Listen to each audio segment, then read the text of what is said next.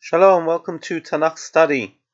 This is Alex Israel from Alon Shvut, um, and we're going to be studying Perak Hey to the end of Parashat Chayi Sarah. Yosef Avraham vayikrach isha ushma Keturah. Avraham continued, added, and took a woman as a wife, and her name is Keturah. Vatele lo et Zimran, vet Yokshan, vet Medan, vet Midyan, vet Ishbach, vet Shuach she, he had all these children. These children, you ask most people, how many children did Avram have? And they'll say two, Ishmael and Yitzchak. But look, he has many more. Zimran, Yokshan, Midan, Midian, Yishbak, and Shuach. Six children. V'Yokshan yalad et Sheva v'et Dedan. Uvnei Dedan ayu Ashurim u'letushim u'le'umim. So he had Sheva and Dedan, and even Dedan's children are these nations. Ashurim, Letushim, Leumim, Uvnei Midyan, Ephar, Ve'ephar, V'chanoch, Ve'avida, Ve'elda, Kol Eile B'nei Keturah. A long list of uh, descendants. Who is Keturah? Rashi brings a midrash that a Keturah is Hagar. He says, Zu Hagar, and she's called Keturah because her actions are beautiful like the Ketoret. However, this is severely disputed. Um, Rashbam says it straight. The fi hapshat ein zo Hagar. Uh, according to Pshat, this is not Hagar, and there are very good proofs why they shouldn't be. Ibn Ezra gives one of them. He says later on in Pasuk Vav, it says that ulivnei hapilagshim ashel Avraham natan Avraham matanot to the concubines. If Avram has a wife, Sarah, and a concubine, Hagar, what does it mean the concubines? Well, he had he had Sarah and Hagar and Keturah and other concubines. That would be strange.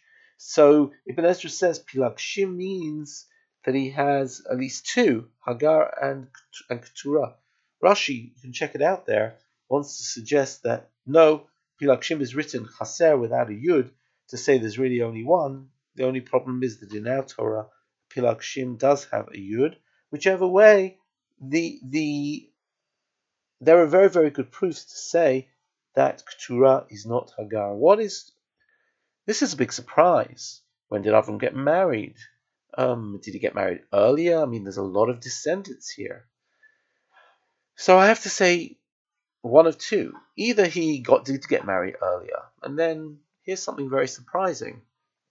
The Torah so much wants to talk about Avram and Sarah as a covenantal couple that it leaves this right to the very end and wants to give us the whole impression about the childlessness of Avram and Sarah, and then this shows us the intimacy of their relationship. That's what matters. And these other women were not ultimately considered to be uh, the covenantal wives. The other option, obviously, is that Avram uh, gets remarried at this stage. I admit this is strange. We've already mentioned Avram Zakein Babi Yamin, he's old, um, getting older, he's feeling his mortality. Um, how exactly to explain when this happened is difficult, but uh, what is why we, why do we need to be told all of this? Well, first, of course, Avram was promised at Brit Milah uh, that he will become an Av Hamon Goyim. In fact, that's an acronym of Avram's name, Avraham Av Hamon Goyim.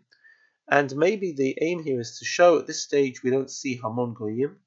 Maybe the aim is really to show that he had uh, achieved this in, even in his lifetime, and therefore the mentioning of Ashurim and the Tushim and Lu'umim uh, in the plural shows that already he is a father of great nations.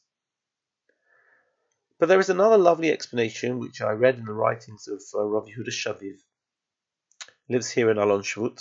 Uh, and he said, he gave a beautiful explanation. Avram, in his earliest nevuah, the nevuah at the beginning of Lech Lecha, is told, "V'nivrachu v'cha kol mishpachot adama." And here, um, the Rashbam has a lovely, lovely explanation where he says, "What's v'nivrachu?" Usually, we would translate it as "Through you shall be blessed all the families of the earth." But Rashbam says something fascinating. He says, "V'nivrachu v'cha." is from Lashon Mavrich Umarkiv. It's a language of grafting. Adama. Avram will somehow be grafted um, like a plant is grafted. You take the roots from one and put them into the other. Um, to all of the families of the world. Now here Rav Shaviv finds a midrash, a fascinating midrash in Yalkut Shimoni, Remez Taf Taf Kuf Dalid, where they say the following: Shalosh Nashim Nasa Avraham. Avraham married three wives: Sarah, who was the daughter of Shem, Keturah, who was the daughter of Yefet, and Hagar, who was the daughter of Cham. Hagar is a Mitzrit, she's from Egypt, she's from Cham. Sarah seems to be part of the Avram family, as is indicated when he says that they were related even before they got married, and therefore Sarah is from the family of Shem. What about Keturah? She comes from Yefet, and this fulfills not only that Avram is Av Hamon Goyim, but V'nivrachu V'cha Kol Mishpachot Adama, not just that you will be blessed, but you will be grafted to the three main families of civilization. So maybe this is trying to show us, even in uh, his old age, how Abraham's promises are being fulfilled in a very, very real and tangible way. We then see what happens to these children.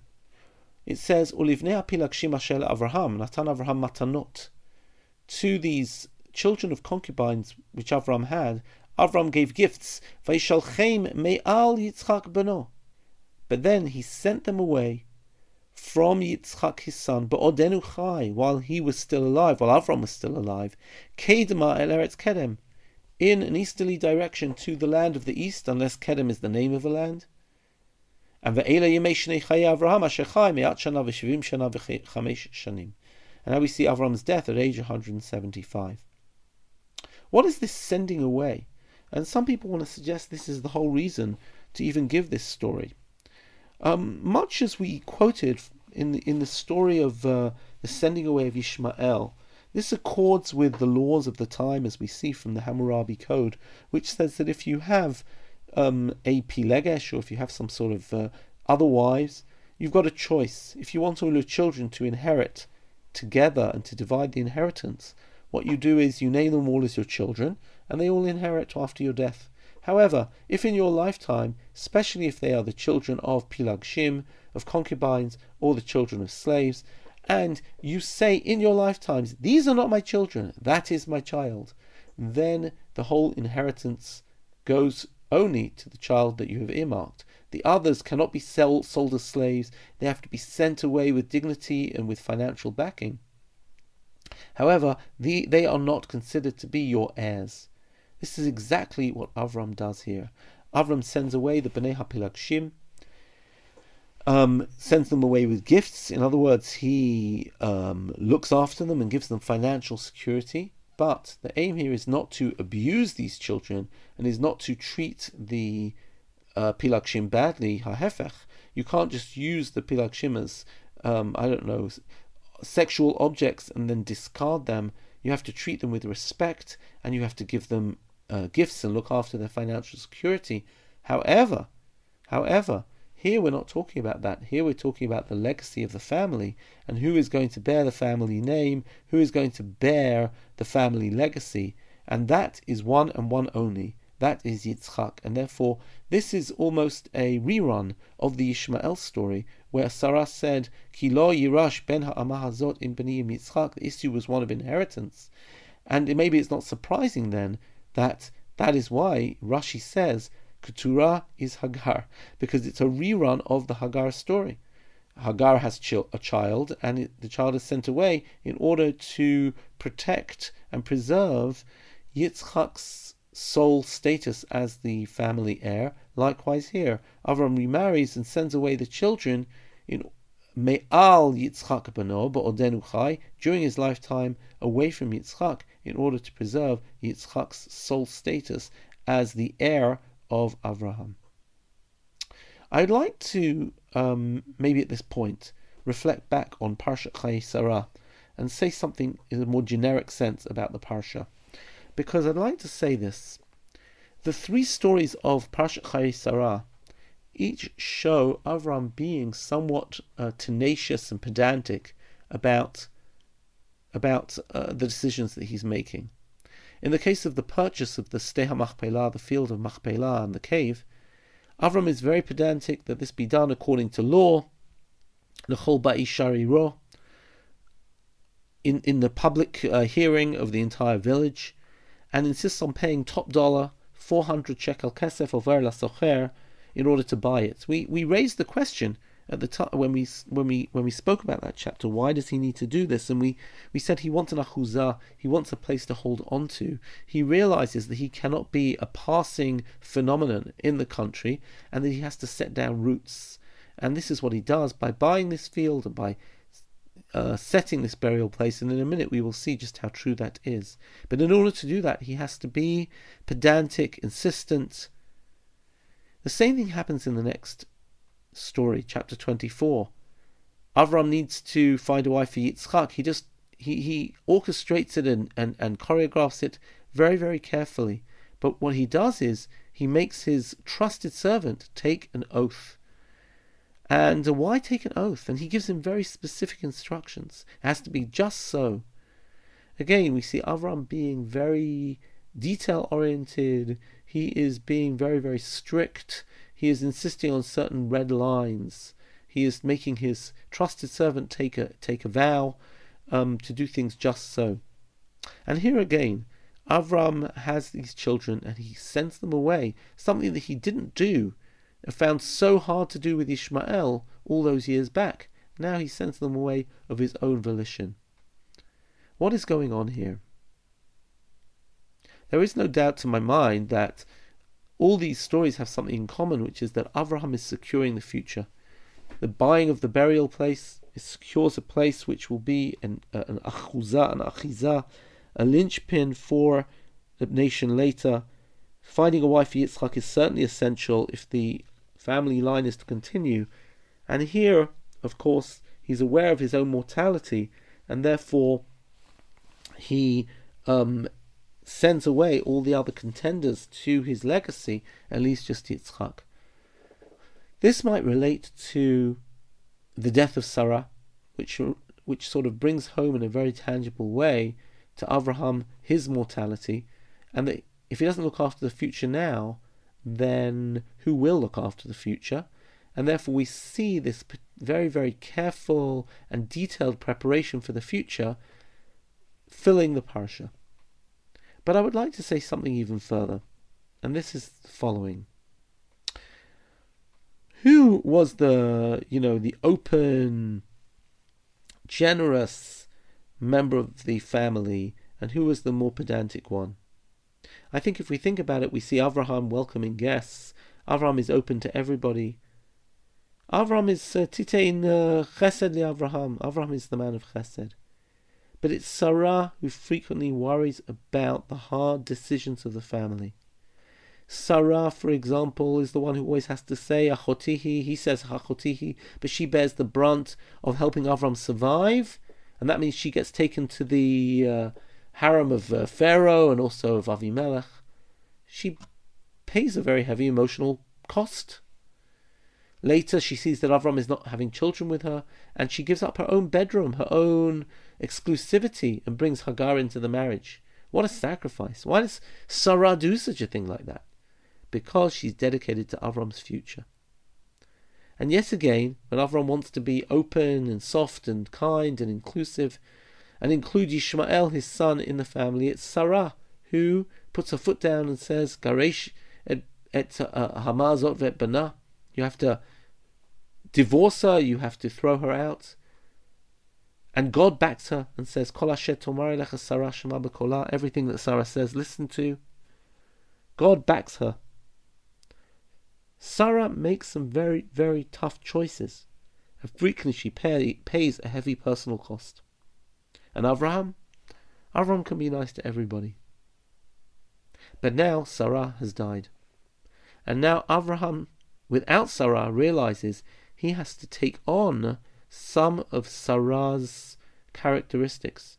He has to take on some of Sarah's um, sacrificial nature for the future. He has to take on some of her pedanticness to orchestrate and to um, manipulate the future so that it will go the way that they want it to be. And now we see Avram take on Sarah's legacy. It's funny to have a parsha called Chai Sarah, which is all about Sarah's what happens after Sarah's death.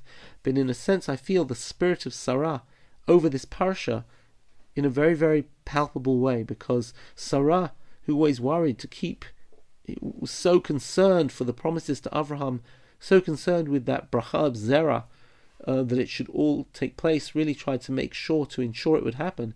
Now, with Sarah dead, Avram now has to make sure it happens, and we see a character change in Avraham as he takes all these actions, things that he didn't do before, making lines in the sand. You're in the family, you're out of the family. Really seeing to it that Yitzchak gets married, making his uh, servant take an oath. All of this is taking on some of the virtue of Sarah, Sarah who works so hard um, in order to keep the family going. So I think that's a significant point as he, you know, as the act he could not do with Ishmael all those years ago, found so difficult to do, he now does with ease and alacrity in sending away the Bnei HaPelagshim in the face of Yitzchak. And now we see Avram's death, as we read in Pasuk uh, Zayin,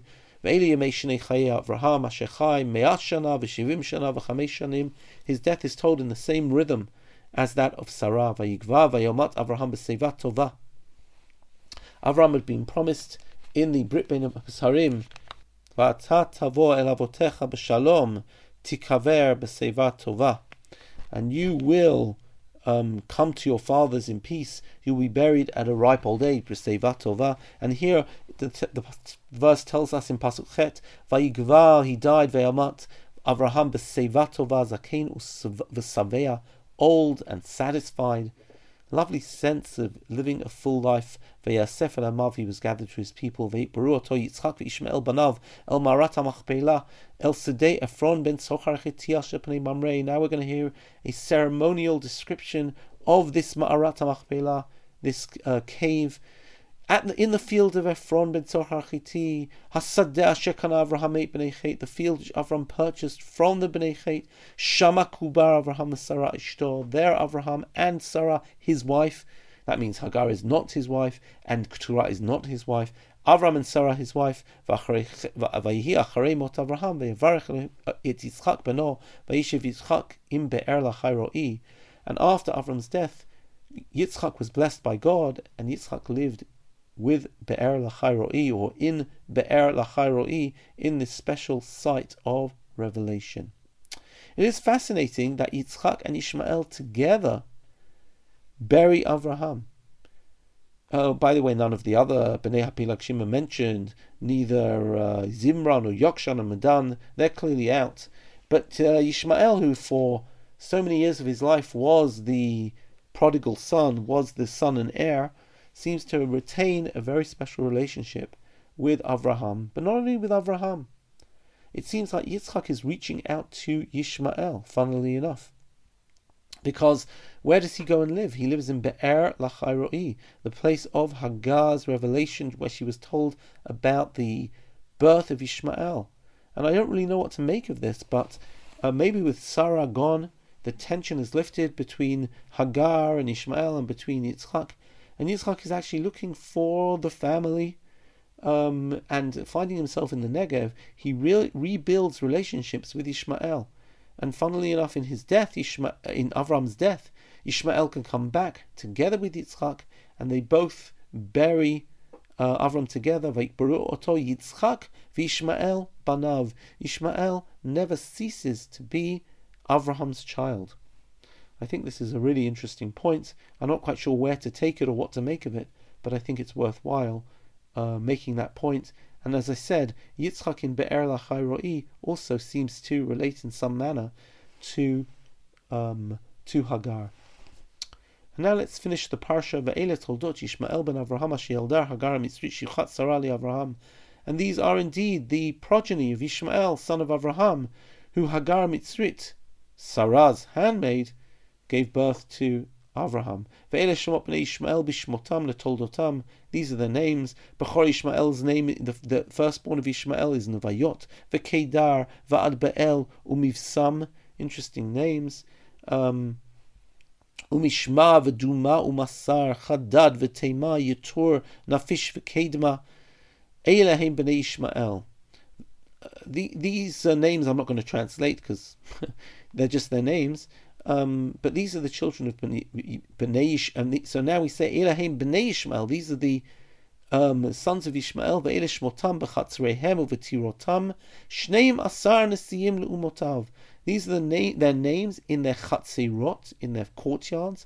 U'v'tirotam. Tira is a castle. We see that they've already set themselves up and they have Shneim asar nesiyim. Avram was told at Brit Milah when he was worried, what will happen to Ishmael? Shneim Asar Nasim Yolid. And here once again, God is coming through with his promises. Um, indeed, they have 12 princes and they seem to get set up very quickly.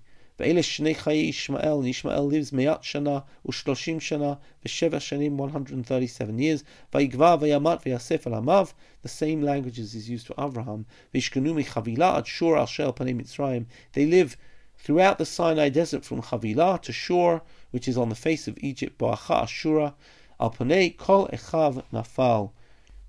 Although the Hebrew here is very strange, Alpanei Kol Echav Nafal, which might be, I don't know, translated as he fell in defiance of all his brothers, all the Mefarshim seem to see this as a fulfillment of uh, the prophecy to Hagar, where it says Alpanei Kol Echav Yishkon um, that he will be a free man and he will live along with his brothers. And they say, Al Pnei Nafal. Nafal means, says the Rasag, says the Rashbam, says the Ibn Ezra, that it means he lived along with his brethren, and therefore we see a happy end for Yishmael. Um, I would like to uh, say a few words about this lineage of Ishmael here. And I think we've already mentioned in one of our earlier classes, but I'm not sure people will remember that Toldot, you know, Bereshit is a long book.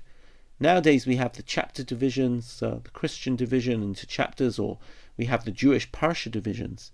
But one might say that, in fact, Sefer Bereshit is really a Sefer Toldot.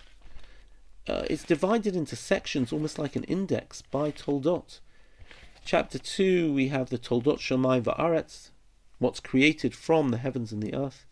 After that, we're going to see um, the Toldot, the progeny of Shet, which gives us the, or Toldot Adam, I should say, which gives us the ten generations of Adam to Noach.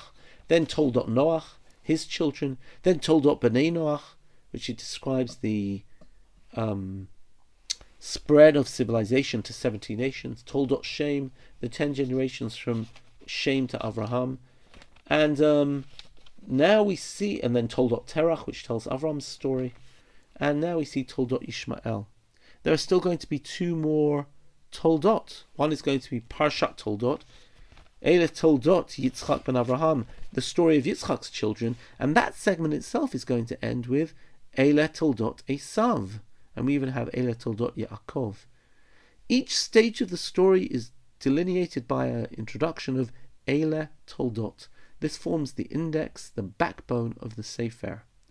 And what we will frequently find is that in a series of Toldot, there is a struggle in a particular generation. In this generation, it will be a certain struggle between uh, Yitzchak and Ishmael.